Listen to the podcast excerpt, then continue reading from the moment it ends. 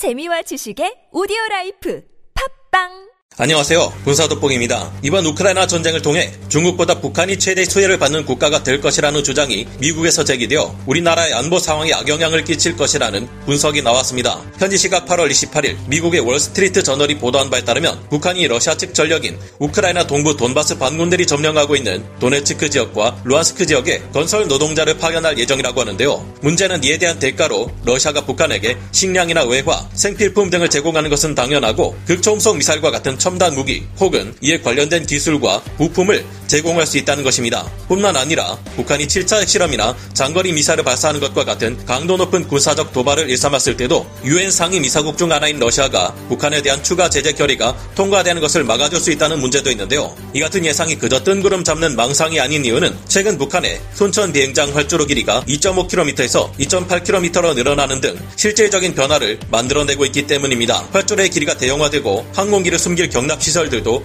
더 대형화되는 것을 볼 때 러시아가 북한에 소-27과 같은 대형 전술기를 지원해 줄 것까지 예상되는데요. 미국의 싱크탱크인 허드슨 연구소의 패트릭 크로닌 아시아 태평양 석좌는 북한이 푸틴을 도와줘서 손해를 볼 일은 전혀 없다고 경고했습니다. 비교적 고가의 무기 체계인 전투기나 기타 전략 무기 기술까지 받아오는 마당에 일반 보병이 사용하는 휴대용 지대공 미사일과 같은 무기야 더욱 쉽게 지원될 수 있겠죠. 문제는 우리 육군의 경우 북한의 전차를 우리 육군의 전차를 상대하기보다 AH-64 아파치 공격 헬기 등으로 상대한다는 전략을 상정하고 있지만 북한에는 우크라이나군이 러시아군 공격 헬기들을 줄줄이 격추시키는 데 사용했던 휴대용 지대공 미사일들이 굉장히 많다는 것입니다. 세계 최강의 헬기로 공포의 대상이었던 카모프 12 공격 헬기가 이번 전쟁에서 얼마나 많은 굴욕을 당했는지 생각해보면 우리 육군의 공격 헬기들은 스팅어 같은 적의 휴대용 지대공 미사일 공격으로부터 스스로를 지킬 수 있을까 하는 우려가 듭니다. 그러나 우리 한국군은 이를 위해 특수한 첨단 장비를 개발해 공격 헬기에서 운용할 예정이며 전자전 장비나 패트리어트 지대공 미사일로 막지 못하는 북한의 드론들마저 무력화할 수 있는 매우 저렴하면서도 위력적인 신무기를 개발하고 있는데요. 그것이 무엇인지 지금부터 알아보겠습니다. 전문가는 아니지만 해당 분야의 정보를 조사 정리했습니다. 본의 아니게 틀린 부분이 있을 수 있다는 점 양해해 주시면 감사하겠습니다. 현대전에 쓰이는 많은 무기에서 레이저 무기는 다양한 용도로 활용되고 있습니다. 간단하게 생각하면 직접 적 목표물에 고에너지 레이저를 조사해 불태워버리거나 파괴하는 것을 떠올릴 수 있는데요. 하지만 레이저는 정밀 유도 무기를 조준하는 데에도 쓰이며 이런 레이저 조준 장치를 교란하는 최첨단 기만 장비에도 사용됩니다. 바로 DIRCM이라 불리는 지향성 적외선 방해 장비가 대표적인 예인데요. 북한군은 무려 1만 기나 되는 SA-7, SA-16 휴대용 지대공 미사일을 보유하고 있어 한국 육군 항공대 헬기들의 생존을 위협하고 있습니다. 하지만 이 DIRCM을 우리 한국 육군 항공대 헬기들에 장착할 경우 생존율이 크게 올라가게 되는데요. DIRCM은 적외선 유도 미사일에 접근을 탐지하면 미사일이 내뿜는 적외선 시커를 향해 고출력 제밍 램프나 레이저를 발사해 방해하는 장비를 말합니다. 한국의 국방과학연구소는 2014년부터 한국형 DIRCM 개발에 착수하기 시작해 2018년에는 DIRCM 장비를 개발한 세계 여섯 번째 국가가 되었습니다. 우리나라에서는 이를 헬기에 탑재 적의 휴대용 지대공 미사를 교란할 수 있는지 테스트할 필요가 있다고 판단의 테스트를 진행했는데요. 한국형 DIRCM의 실제 성능 테스트를 위해 오랫동안 공동 연구를 진행해 왔던 한국의 국방과학연구소는 2020년 7월 9일 한화 시스템에게 DIRCM 초도 운용 시험 평가 지원 용역 사업을 발주했습니다. 한화 시스템은 이후 실제 헬기를 빌려 한국형 DIRCM 장비를 장착하고 헬기를 노리는 휴대용 지대공 미사일을 탐지해 교란할 수 있는지 테스트했습니다. 그리고 마침내 한국형 DIRCM 장비가 성공적으로 제 역할을 수행할 수 있다는 것이 지난 2022년 1월 13일에 테스트가 성공하면서 밝혀졌는데요. 한국형 DIRCM 장비는 적외선 레이저를 사용해 SA-18 이글라와 같은 휴대용 지대공 미사일을 교란할 수 있다는 것이 충분한 테스트를 통해 검증되었습니다. 우리나라는 이렇게 개발된 한국형 DIRCM 장비를 KF-21 보라매 전투기에 사용해 적의 미사일을 교란할 수 있도록 탑재할 계획입니다. F-35 스텔스 전투기가 노스롭 그루먼의 DIRCM을 장착하거나 러시아의 수-57 전투기가 101KS-O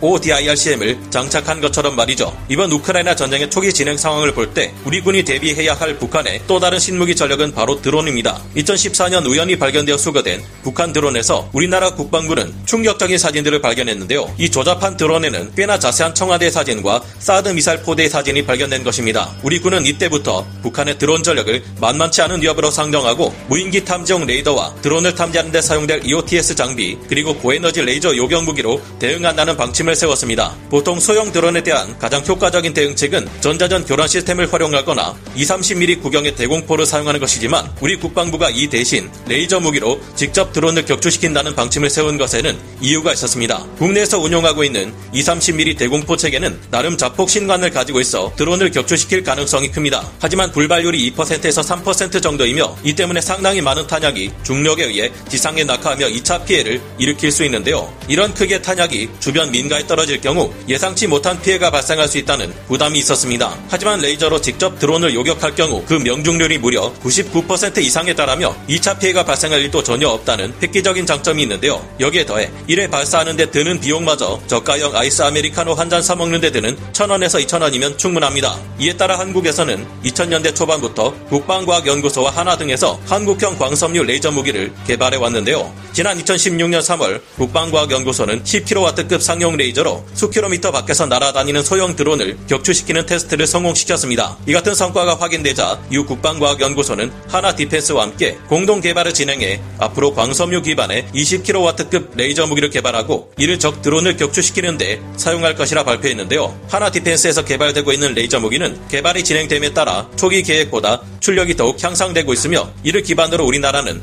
2030년까지 레이저 대공 무기 블록 2 사업을 진행하려고 합니다. 이처럼 성공적으로 개발된 레이저 무기는 한국에게서 무기를 도입하기를 원하는 사우디아라비아에서도 관심을 가지고 있어 수출 가능성 또한 기대할 수 있게 되었는데요. 그러나 레이저 무기의 용도는 단순히 드론을 격추시키거나 적 미사일을 교란하는 데만 쓰이는 것이 아닙니다. 레이저를 이용해 위험한 폭발물을 제거하는 용도로도 사용할 수 있는데요. 우리 방위사업청에서는 레이저 폭발물 제거 장비 사업 추진 기본 전략을 심의 및 확정함에 따라 2023년에 해당 사업을 선정, 2027년까지 개발 완료할 예정입니다. 여러분도 아시다시피 우리 한국은 1950년대 6.25 전쟁을 겪었고 그 후유종으로 아직도 상당수 보이지 않는 곳에 묻혀있는 불발탄 및 유기탄, 지뢰 등에 의한 위험에 노출되어 있습니다. 뿐만 아니라 우리 군의 야전 훈련장에서도 많은 불발탄이 발생하고 있어서 이를 처리하는데 어려움을 겪고 있었는데요. 이렇게 위험한 불발탄 및 지뢰 등은 아주 쉽게 생겨날 수 있는 반면 처리하기는 극도로 어렵고 위험합니다. 아직도 이를 제거하기 위해서 우리는 전문적인 훈련을 통해 양성되는 EOD 요원들이 직접 하나하나 폭탄을 제거하거나 운반해서 고동이 속에 모아놓고 시포 폭약을 폭발시켜 한꺼번에 처리하는 복잡하고도 위험한 방식을 택하고 있는데요. 이런 폭탄 제거 방식은 어렵게 양성되는 EOD 대원들의 목숨을 희생시킬 위험을 수반하며 동시에 너무 많은 시간을 소모하는데 전시 상황에서 이런 일을 일일이 다 수행하기는 너무 어려운 일입니다. 이런 상황에 북한에서는 최근 아프간 전쟁이나 이라크 전쟁에서 충분히 쓸 만하다는 것이 입증된 급조 폭발물 IED 운용 전술을 고도화하고 있다고 하니